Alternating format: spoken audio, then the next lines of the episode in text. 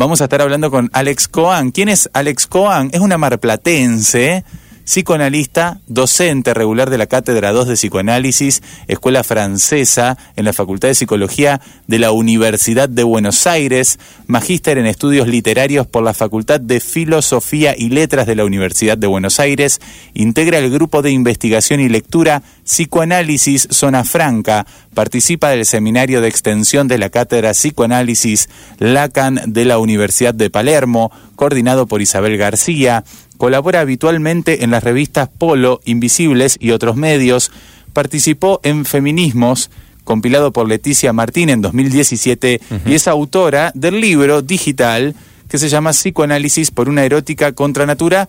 Por ese libro estuvo aquí, ¿no? Lo recuerdo. En el marco también de una presentación de Encuentro Itinerante, en aquel momento, 2019, esa presentación había sido en Paradoxa Libros. Sí. La excusa con la que vamos a hablar en ella, con ella en un ratito es porque viene a presentar este libro que tengo acá en mi mano y sin embargo el amor lo va a presentar en la cúpula de la terraza de Plataforma La Verdén. Las entradas ya están agotadas, pero queremos charlar con ella. De hecho, hay, se agotaron en 15 minutos las eh, entradas. eso es una locura también, y es verdad que eh, el concepto, el, la imagen de Alexandra Cohen, eh, su, su figura, fue creciendo y fue haciéndose muy pública eh, en los últimos años, muchísimo. Nosotros cuando hablamos con ella incluso ya era una, una figura pública que luego creció aún más. Sí. Eh, fue por mucho tiempo o es una de las notas más escuchadas incluso de nuestro programa, de la historia de nuestro programa que está por empezar su quinta temporada. Exactamente. Una nota muy, muy, muy escuchada, la que tuvimos en ese momento con Alexandra. Em, creció mucho y también su figura pública es reinteresante en, los, en las redes sociales, sobre todo en Twitter. Así es, y tiene escribe muchos artículos, es muy interesante para leer los artículos de Alex. Por ahí las entrevistas, eh, siempre los entrevistadores siento que quieren polemizar todo el tiempo, quieren buscar el clickbait. Y, tratar de generar alguna polémica, pero en general, las notas de ella son fantásticas. Sabe salir airosa, sí. sabe salir airosa y uno entiende y ve por dónde viene también la, la, pinchada del entrevistador. Vamos a ver qué hacemos nosotros, vamos a tratar de no ir por ahí y de eh, tratar de charlar lo mejor posible con ella. Pasa que se abren muchos temas. Muchos temas y vamos a hablar puntualmente sobre este libro y sin embargo El amor de Paidós, Elogio de lo incierto. Qué buen libro, Gaby. Me alegra que lo tengas. Es un gran pero muy gran libro, me lo regaló un gran amigo, así que lo disfruté un montón durante el verano. Vamos, en uno de los artículos de ella que publicó, elogiaba a un artista rosarino que se llama Barfelle. casualmente el jueves pasado estuvo acá, ¿te acordás? Estuvo, sí, sí, todo tiene que ver con todo. Vamos a poner una canción de Barfelle y llamamos a Alex para charlar antes de su presentación. De nuevo, Barfelle con Gladison Panther.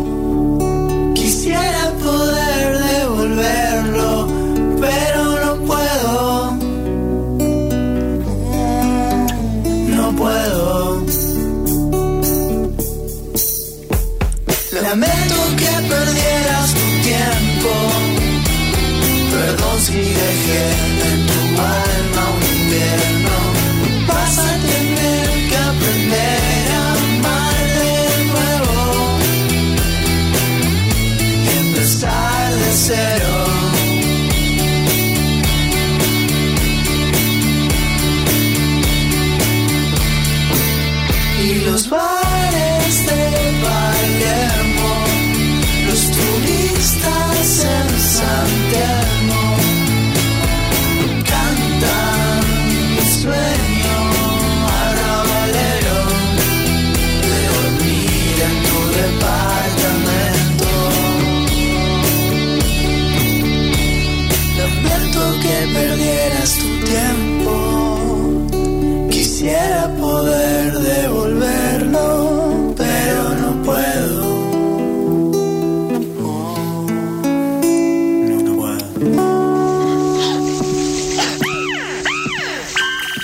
No puedo, no puedo. Barfelle y Gladison Panther desde Amar y Diferir, de nuevo, se llamaba la canción, una canción de amor, ¿no? Una gran canción de, de, de, amor o de, desamor, pero el Ah. desamor es el amor. Ah, le vamos a preguntar a Alex, porque viene este sábado 13 de febrero a las 19 horas a la terraza de la cúpula de Plataforma Labardén a presentar y sin embargo el amor en el marco de una presentación de encuentro itinerante. Hola Alex, ¿cómo estás? ¿Cómo están? ¿Qué tal? Buenas ¿Qué tal? tardes. ¿Cómo andan? ¿Qué tal? Un placer escucharte Alex. Bueno, eh, agotaste en 15 minutos las entradas. Sí, todavía estoy sorprendida, conmovida. Eh, yo quiero muchísimo a Rosario. Lo que no sabía es que Rosario me quería también. Es correspondido. Es correspondido ese amor. Recíproco. Eh, así que sí, estoy, la verdad es que estoy sorprendida. Eh, no, la- eh, Tomás Trapé, que es el, el gestor de todo esto, eh, el artífice intelectual y material también, en algún sentido, digo, siempre confía en que, en que digo, la, la presentación del libro anterior también la organizó él en Paradoxa. Sí. Eh, y ahora se le ocurrió que podíamos presentar este segundo libro y bueno, nada, él parece que no, no se equivoca y me, me parece, no, no sé, todavía de verdad estoy conmovida. Alex, eh, agarró en pandemia la presentación o cuando lanzaste el libro. No sé si pudiste hacer algunas presentaciones en lo presencial. Ninguna, con lo cual también es doblemente este, agradable, la situación doblemente emocionante por la presencialidad, porque acá no hubo nada, ni, ni va a haber por lo pronto. Eh, y me parece que sí, que eso también, recuperar un poco de presencialidad en este contexto, sabemos que, que nos da un cachito de alivio, ¿no? Un poquito, un ratito. Sí. Me parece que, que está muy bien. Alex, este libro, eh, y sin embargo, el amor, elogio de lo incierto, la primera pregunta que, que me surgió cuando enteré que iba a salir y después cuando lo tuve en mis manos es, un libro sobre el amor, Mm. 2021, 2020, ¿hay para decir cosas sobre el amor? Mm. Sí, bueno, eso es lo que yo también me pregunté cuando empecé a escribir el libro, ¿qué más hay para decir sobre el amor?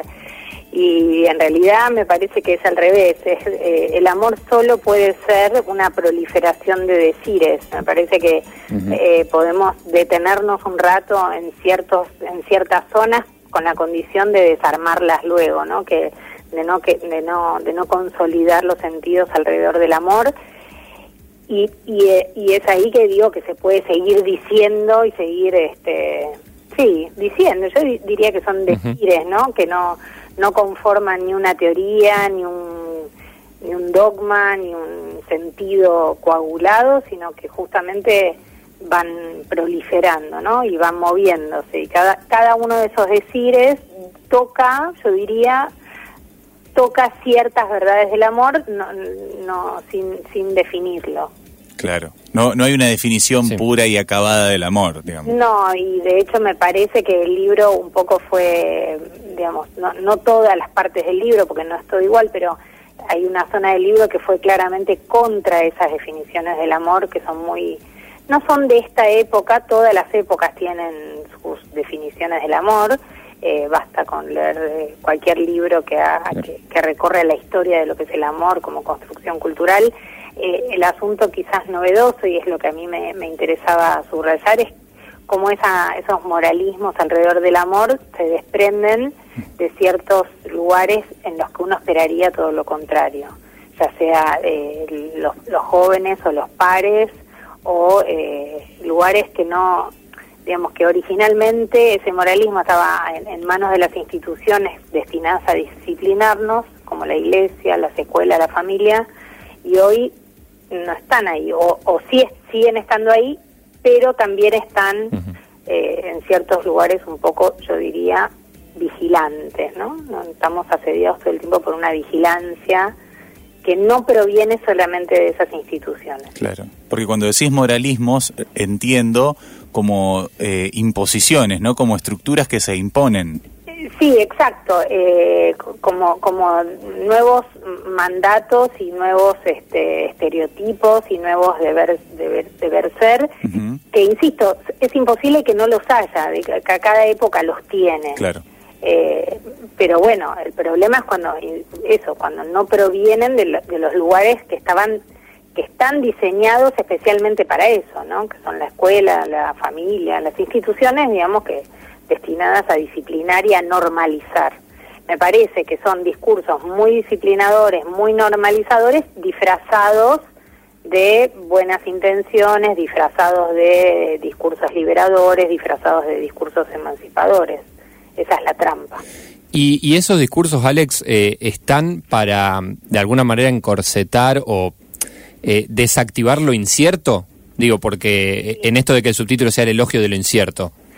Sí, totalmente. No, no lo había pensado así, pero por supuesto que lo- los lectores tienen mejores preguntas formuladas que yo.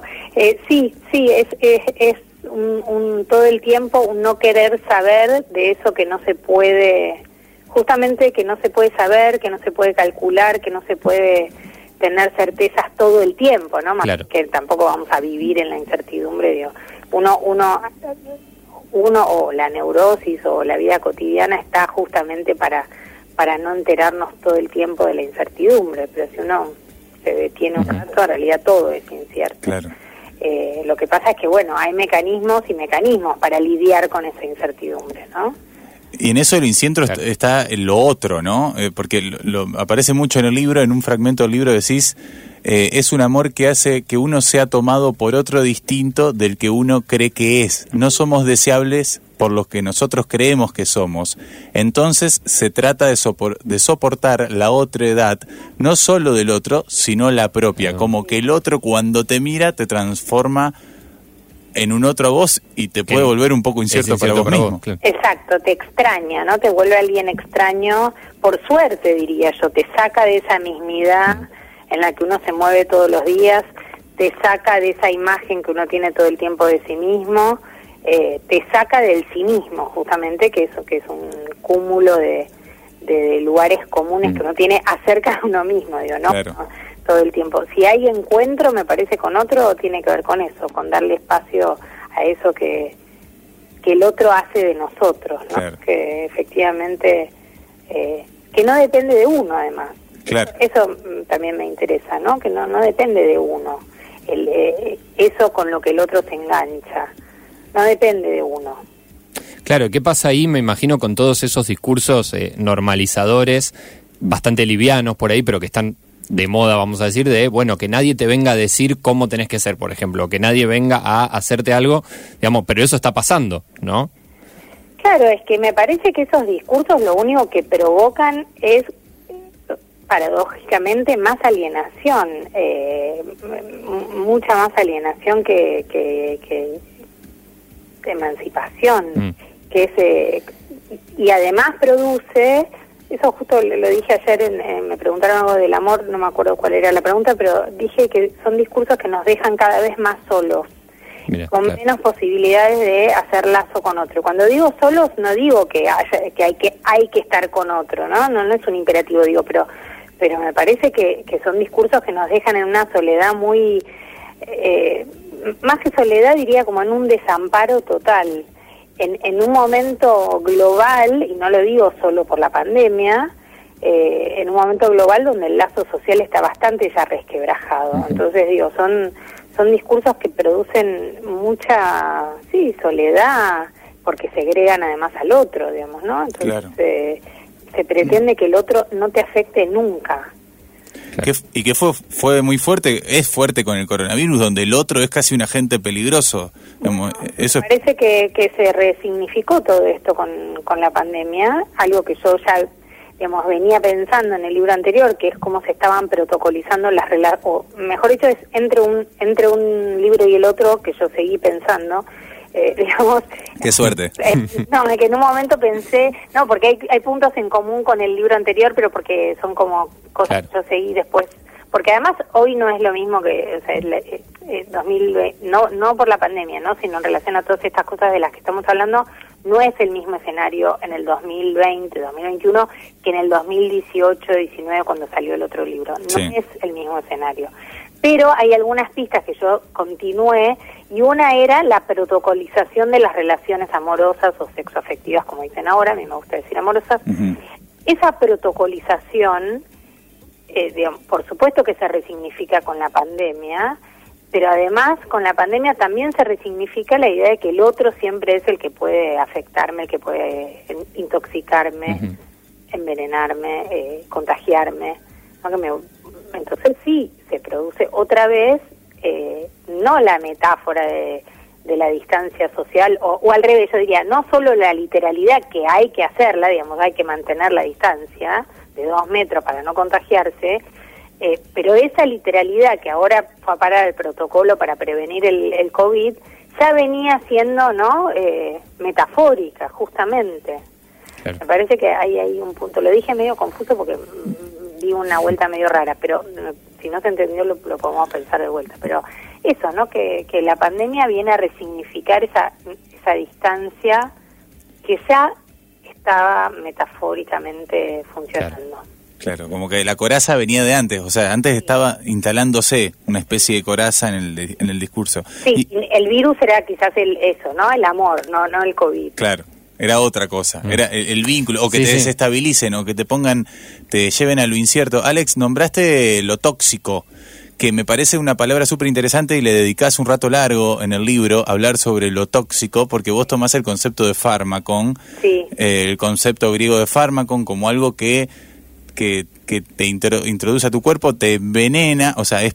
eh, eh, Veneno y remedio a la vez. Exactamente, Te es bueno y es malo claro. al mismo tiempo. O, tiene esos dos polos Sí. y, y tomamos lo tóxico, ¿no? Como a- ahora tiene una visión súper negativa o, o quedó eso en tóxico y ya se transformó también un poco en un chiste en algunos lugares, como mi tóxico, lo tóxico, la tóxica. Sí, sí, tal cual, sí. Se- Cuando se empieza a parodiar ya ya es momento, ¿no? De- digo, cuando algo eh, va a parar a la parodia, me parece que la parodia es un gran procedimiento de, de señalar lugares que ya están agotados o que o que ya son eso, cari- caricaturesco. Me parece que la parodia es un buen antídoto para que esas cosas no...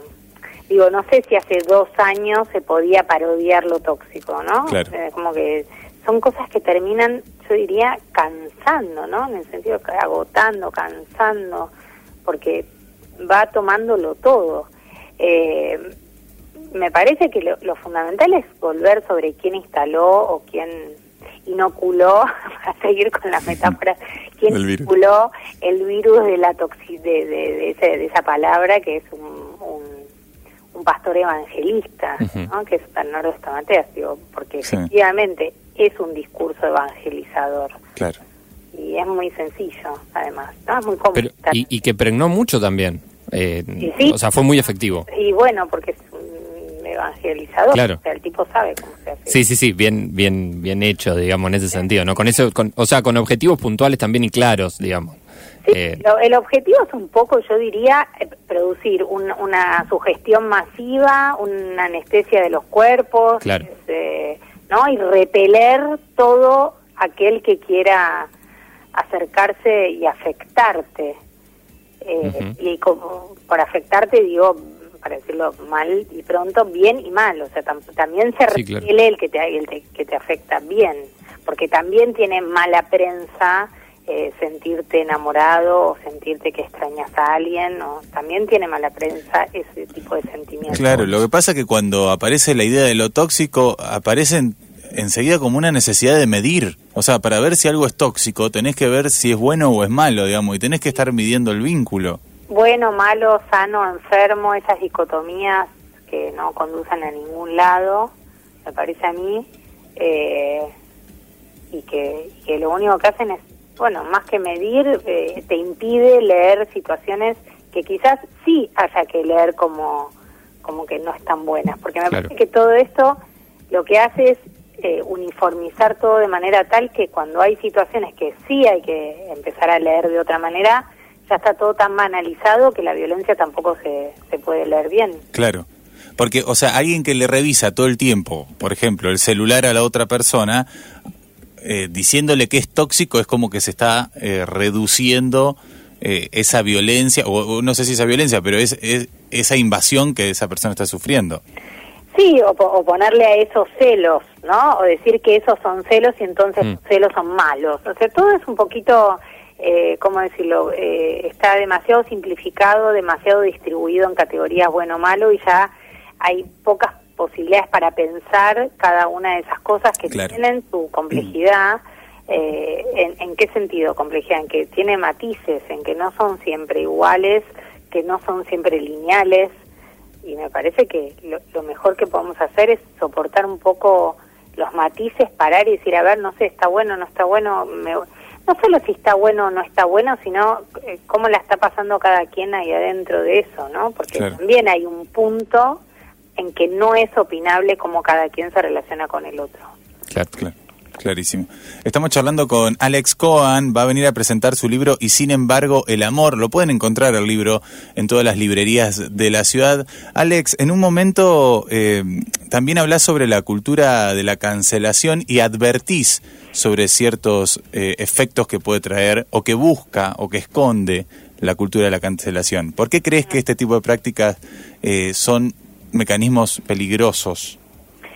Mira, eh, me parece que son peligrosos primero porque no porque es la cuestión de ponerse por encima de, de, la justicia, primera cuestión, o sea, hay como un arrasamiento de la presunción de inocencia, eso me parece tremendo. Segundo, porque los motivos por los que se cancela al otro nunca quedan tampoco muy claros y terminan siendo reducidos y banalizados a todo eso que yo no quiero saber, todo eso que yo no quiero escuchar, todo eso que me, que me incomoda o que me inquieta, ¿no? Por supuesto que hay gradaciones, pero se podría reducir el mecanismo de la cancelación como un mecanismo que segrega al otro y retomando algo que, que digamos que lee muy bien Florencia Angileta, cuyo libro está por salir en unos días y que estoy esperando muy ansiosa, eh, ella habla de la figura del paria, ¿no? Como Mira. se expulsa a alguien, se lo segrega, ni siquiera se lo somete a un juicio, porque no, porque esta gente que cancela se cree por encima de la justicia,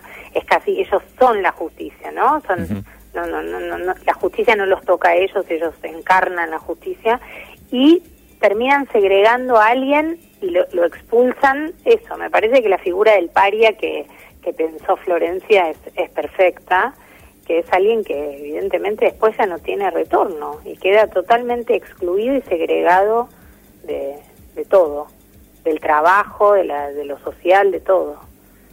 Claro. Entonces, y, y además, perdón, además no, no sirve para nada, digamos, no, no produce ninguna transformación, no produce ninguna de las transformaciones que se supone que está que estamos queriendo. Sí. O sea, aquel que cancela también queda expuesto. Bueno, eso también, después tendríamos que ver eso, ¿no? ¿Por qué se, se insta, en general son mujeres, ¿no? ¿Por qué se las insta a estar todo el tiempo haciendo públicas las cosas que pasan en sus vidas eh, personales? No porque no haya que, que no, no porque lo personal no sea político, sino porque no todo lo personal debe gestionarse públicamente. Mm, es claro. mi posición. Y además públicamente me refiero a las redes sociales, no Sí. a ir a hacer una denuncia a la justicia, que también es el ámbito público. Me refiero a la mostración en las redes sociales, que además sustituye los mecanismos de la justicia, porque el, el formato que tienen esas, esos mecanismos es que como la justicia no responde, hay que ir directamente al, a visibilizar esto en las redes y evidentemente dejan también en un lugar de mucha soledad a la que está llevando encima esa esa sí esa exposición. Alex, en tu libro, en, en tu libro anterior, vos mencionabas también como que las redes sociales y esos meca- mecanismos de visibilización de ciertas temáticas o de lo privado, pongámosles en este caso, eh, olvidan o se olvidan que ahí hay reglas del mercado puestas en juego. Sí, porque eh, viste que nunca nunca nadie se cree. eh, una vez Tomás Abraham dijo, eh, todo el mundo habla de disciplinamiento y nadie se no lo dijo así, ¿no? Nadie se cree disciplinado. Me parece que es un error creer que uno está a salvo de eso. Uno está totalmente metido en el mecanismo, uno está tomado por eso en mayor o menor medida, pero digamos, digo mayor o menor medida de conciencia. Pero uno está tomado por eso y muchas veces eh, uno hace cosas porque uno está obligada a hacerlas eh, en el sentido en que Foucault pensaba el poder, ¿no? Que nos obligan a hacer, no solo nos prohíben, sino que nos obligan. Me parece que esa esa cuestión es una cuestión para pensar de qué modo intervenimos en las redes sociales. Igual no soy especialista en las redes sociales, ¿no? Hay una cantidad de gente pensando lo mejor, pero sí para pensar que no no siempre es el mejor eh, El mejor lugar porque es un lugar además de construcción clara de la una construcción de la víctima, ¿no? Y se, se narran víctimas, se narran las víctimas tienen un lugar de narración las víctimas y se constituyen en víctimas, o sea, se constituye un sujeto víctima. Claro. Y que casi diría que es un oxímoron lo que acabo de decir, porque si es víctima no es sujeto, ¿no? Si es víctima es casi diría objeto. Sí. Así que bueno, no, no, no, no me parece siempre la mejor. Claro. Bueno, la cancelación nunca me parece una solución para nada. Eh, estamos charlando con Alex Cohen, psicoanali- psi- psicoanalista. Alex, eh, de entrada aparece el psicoanálisis en tu libro, le das un lugar muy importante. De hecho, decís, en, en el inicio también fue amor, ¿no? Eh, sí, yo no, te, no sé sería de mí sin el psicoanálisis, en el sentido que todo lo que pienso lo pienso, no, no desde ahí, en el sentido de que no es una teoría el psicoanálisis, eh, sino que es un, yo diría un modo en el que también estoy metida de una manera que ya no, no podría pensar sin lo que el psicoanálisis hizo de mí, ya sea la, la formación, pero también la mi experiencia analítica como paciente, ya no puedo pensar sin eso. Eh, y sí, el, el libro, por supuesto que es un libro de psicoanálisis, más allá de que de que pueda leerlo una cantidad de personas que no están en el ámbito psicoanalítico, pero yo lo que pongo ahí lo solo lo puedo pensar, yo diría no desde el psicoanálisis, sino con el psicoanálisis. Eh, y, y en el libro también eh, tomás, eh, si bien tomás a muchísimos autores, tomás a uno que nos encanta a nosotros en particular como estudiantes de comunicación, que es Roland Barthes, Ah. digamos Bart, eh, y, y tomás eh, fragmentos de un discurso amoroso, Sí. aquel ensayo, digamos, podemos decir, de, de Barthes, donde a mí me parece que, y esto te lo pregunto a vos, te lo comparto a ver, para que lo pensemos también, que eh, Roland como que se animó a hacer ahí una especie de elogio de la sentimentalidad Sí. en, un momento o desde un lugar en el que no se venía haciendo eso, ¿no? Donde eso mm, venía siendo medio criticado y también me parece que hablas un poco de, de- de recuperar como esos lugares, ¿no? Eh, com- como si eso fuera mm, de alguna manera peligroso hoy o si hubiera que salir de eso o, o si ese mecanismo escondiera otra cosa. Sí, Bartes lo dice claramente. El libro es subversivo porque lo Claro. escribo en un momento en donde está vedada la sentimentalidad, porque Eso. todo el mundo hablaba de sexo, ¿no? Como eh, de lo único que se hablaba y ahí otra vez aparece, la, ¿no? La bueno, Bartes también dijo la lengua fascista porque nos obliga a decir. Mm. Eh, entonces, sí, efectivamente fue un momento que uno podría decir no tiene nada que ver con este momento, pero sin embargo, sin embargo, la mos- sin embargo, hay cosas de ese momento que, que tienen cierta réplica hoy, Claro. yo diría mucho más feroz, eh, y, y que sí, que hoy en día también está un poco mal visto el amor, ¿no? Como, sí, mal visto, hay que, ¿no? Hay que ir a coger y ya, este, nada de amor, nada, incluso hay gente que dice, no hay que hablar más de amor, ¿no? Hay que hablar de, bueno, no sé por qué no hablaríamos más de amor. Hay un, Como, como si el goce fuera estuviera en otro lado o, o que Ah. o si se pudiera controlar el goce, no sé. Exacto, como si uno pudiera decir, eh, no me voy a enamorar y solo voy a chonguear, como dicen. Claro. Bueno, eh, hay una hay un libro que yo no incluí en el libro este, pero que seguramente irá incluido en el siguiente, que tiene que ver con lo que vos decís y con lo que sugirió Bartes en ese momento. Es un libro de entrevistas. El libro lo editó Fondo de Cultura Económica y se llama La más bella historia de amor. Es una serie de entrevistas a muchos de los que participaron en el mayo del 68 eh, y, y justamente ese momento de liberación sexual total, ¿no? Y de, a- de reivindicación del placer por sobre todo. Y es muy interesante lo que dicen los entrevistados hoy, ¿no? Como esos ideales que sostenían dónde fueron a parar. Es muy, muy interesante Muy bueno, claro, sí, sí, sí. leerlos a ellos que fueron protagonistas de esas banderas de liberación total, que es casi imposible, bueno, casi no, que es imposible. eh, y y es, es interesante, a mí me gusta leer qué, qué les pasó a esos mismos sujetos que en ese Hmm. momento gritaban eso, dónde están hoy eh, en relación a esas mismas ideas, ¿no? Me, me parece que es un libro muy, muy, sí, muy, muy interesante por eso mismo, Claro. que son los protagonistas de esas reivindicaciones. Claro, porque me imagino que también está bueno para, para repensar nuestras propias propias ilusiones, ¿no? Digo, esto de decir, eh, qu- quisiera, uno, uno piensa, bueno, eh, no sé, quiero ser un eterno adolescente, o como si fuera que la adolescencia no, bueno, en realidad adolescente no sería la palabra, porque justamente no es eso. Joven. Pero quiero decir esa cuestión de la juventud y del, del descontrol, o salir del control y poder estar, no sé, eh, gozando todo el tiempo. Todo el- Y esta idea, esta ilusión, ¿no? Como Sí, la ilusión de que ahí entonces uno la va a pasar mejor. Claro, Al estar en la cultura va a ser eliminado, digamos. Claro. Que no va a haber más represión, como si como si eso no fuera represión, digamos, ¿no? Pero ahí también es interesante, hay una serie de libros que yo estoy leyendo ahora que van en esta línea. Uno es este, otro es la entrevista de la Rolling Stone a Susan Sontag, que también revisa esas cosas y dice, Ajá. bueno, al amor se le pide todo, en el sentido de que sea, por un lado, eh, un refugio, por otro lado, eh, fuente de placer. Cuando dice amor, dice esto, ¿no? Relaciones amorosas, no, no amor no es equivalente a pareja. Eh, también me gusta cuando ese, ese tipo de intelectuales que, que son brillantes, digamos, vuelven sobre esas figuras, me gusta mucho leerlos, eh, porque en realidad hay un, vos decís, claro, no, no, no, esa- esas reivindicaciones no, no funcionan, no te diría a la larga, no funcionan ni siquiera a la corta. claro.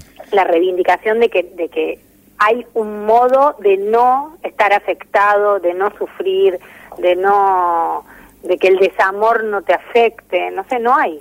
No hay. De hecho, aparece también en el libro la idea de la felicidad como este mandato, ¿no? Que está escondiendo todo el tiempo, Alex. Sí. Que, que, que lo citás ahí a Lacan eh, cuando él estaba... al- lo dije bien, Lacan. Lacan, no, Lacan. Ah, Lacan, porque acá hay un profe francés que me reta.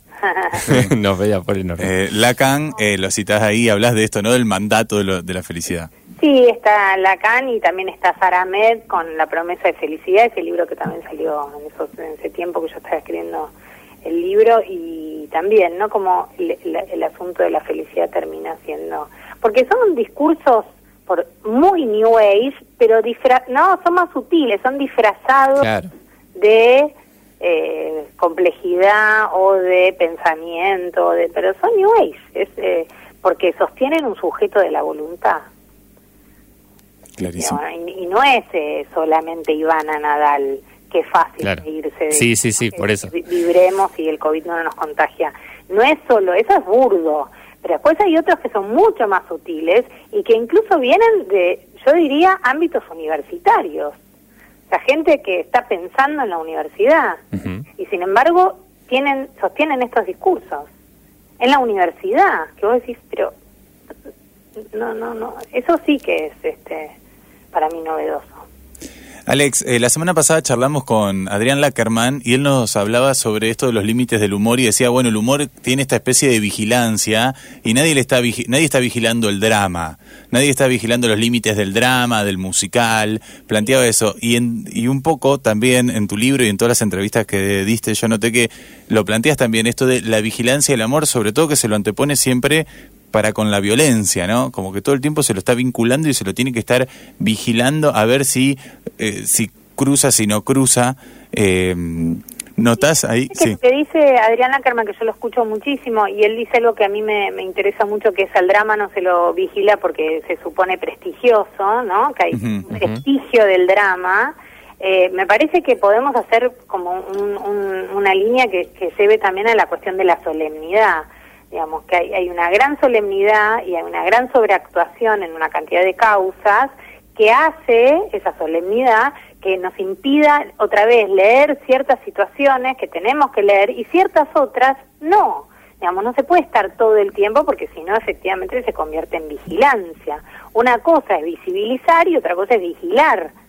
Mm. Eh, pero eh, el problema es que en nombre de la visibilización se vigila. Ese es el problema. Claro. Porque si Bien, yo ya claro. sé que me vigila la iglesia, no sé, yo ya sé que me vigila, no sé, el Estado, en relación a los cuerpos, digo, ¿no?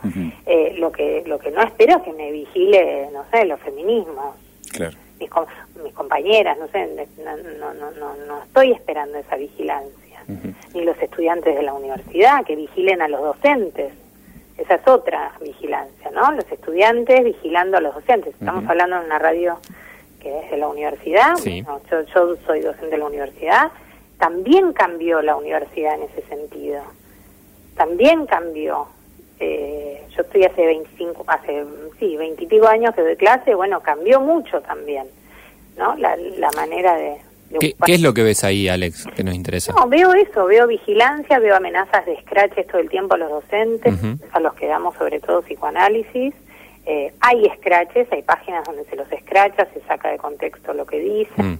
hay acusaciones, me, me estoy refiriendo a la teoría, no no a, a, las, a, la- a las cosas personales de los docentes. Claro, porque no, sí. Sí, sí, a decir tal docente dijo tal cosa. no es una inmunidad al docente. Entonces es un misógino porque Claro. Freud, porque el caso Dora, bueno, todo lo que ya sabemos que está pasando en las universidades, lamentablemente, eh, pero no solo pasa en la de psicología. Y todo el tiempo una amenaza, una mirada amenazante, ¿no? Entonces, hablando de poder, el poder no es algo que alguien tiene, el poder es algo que, que Ujú. circula y en este momento esas posiciones son las dueñas del poder, porque yo como docente por momentos, bueno, digo, hay que ver si puedo hacer este chiste, si no puedo hacer este, este chiste, ¿no? Y qué oportunidad que se pierde, ¿no? Porque está- estás a, a un paso de la cancelación, digamos, de, Sí. de la educación, digamos, por decirlo de alguna manera. Porque la transmisión también es con risas, es más, no Claro. hay transmisión sin risas. Entonces, se produce un entrenos cuando uno da clases que, eh, si, si está la amenaza del escrache, bueno, Mm. rompe esa intimidad que se genera con los estudiantes en un aula, y ahora ni hablar con el Zoom, pero, eh, digo, ay, yo sostengo ahí un pacto implícito, que es acá estamos ustedes y yo, por más que es un lugar público, más bien, ¿no? Estoy en la universidad pública, no digo que, que, que es un lugar privado, digo que la intimidad, que no es lo mismo que la privacidad, es un pacto que uno sostiene con el otro. Entonces, digo, si yo te mando, no sé, un mensaje por WhatsApp, porque también, ¿no? Está todo el tiempo dada a ver la intimidad, no la privacidad, la intimidad todo el tiempo se da a ver la intimidad. Entonces, el- los pactos implícitos que uno sostiene cuando sostiene una comunicación íntima, ¿no? Que podría ser el WhatsApp, el mail. Bueno, todo el tiempo decís, ay, no lo quiero dejar escrito por si hace una captura de pantalla y lo pone, ¿no? Como si uno Ujú. estuviera todo el tiempo haciendo algo, este, Sí, objetivo. sí, Sí, y cuando, y cuando eso, claro, Todo es objetable, a eso me Claro. me imagino lo problemático de eso también cuando, cuando eso justamente reemplaza o reemplaza cada vez más otro tipo de, de conversaciones, digamos, porque además es como que, bueno, es mejor igual mandar un WhatsApp que reunirnos a hablar, porque reunirnos a charlar también eh, tiene demasiado peso, digamos, ¿no? O Bueno. sea, hoy en día. Claro, entonces yo lo que diría es, eh, todo puede ser materia, ¿no? Todo puede ser objetable con esta mirada Claro. Panóptica. Claro. Para- para- Súper panóptica. Y metido en el mercado. Eso es lo que me... Sí, claro, por eso. Porque te, te lo sacan y Eso lo metes en el mercado, lo metes en la picadora de carne que no cierra los feriados y ya está. Que junte likes, claro. Claro. Chicos, tengo que atender. Lo sabemos. Alex, eh, muchas gracias nos por todos estos a minutos. nosotros, gracias. Bueno, les agradezco muchísimo las ganas de hablar conmigo otra vez y toda lo, todo lo que dijeron en el inicio que lo escuché. Muy Bueno, muchas gracias, Bueno. Alex. Muchas gracias. Un beso. Un beso grande. Muchos éxitos.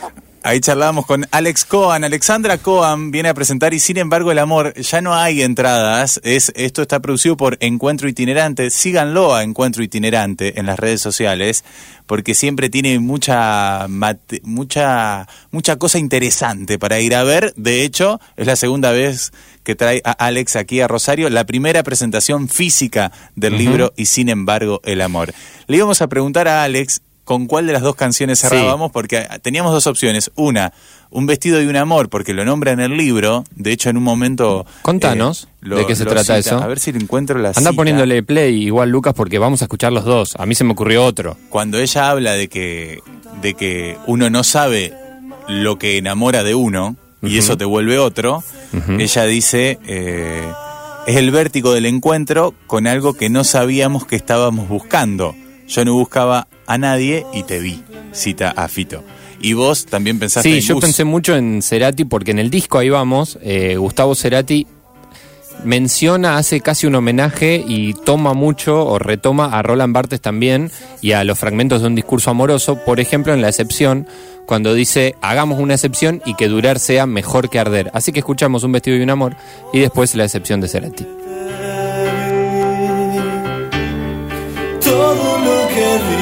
Digas está de más. Las luces siempre encienden en el alma. Y cuando me pierdo en la ciudad, pues ya sabes comprender.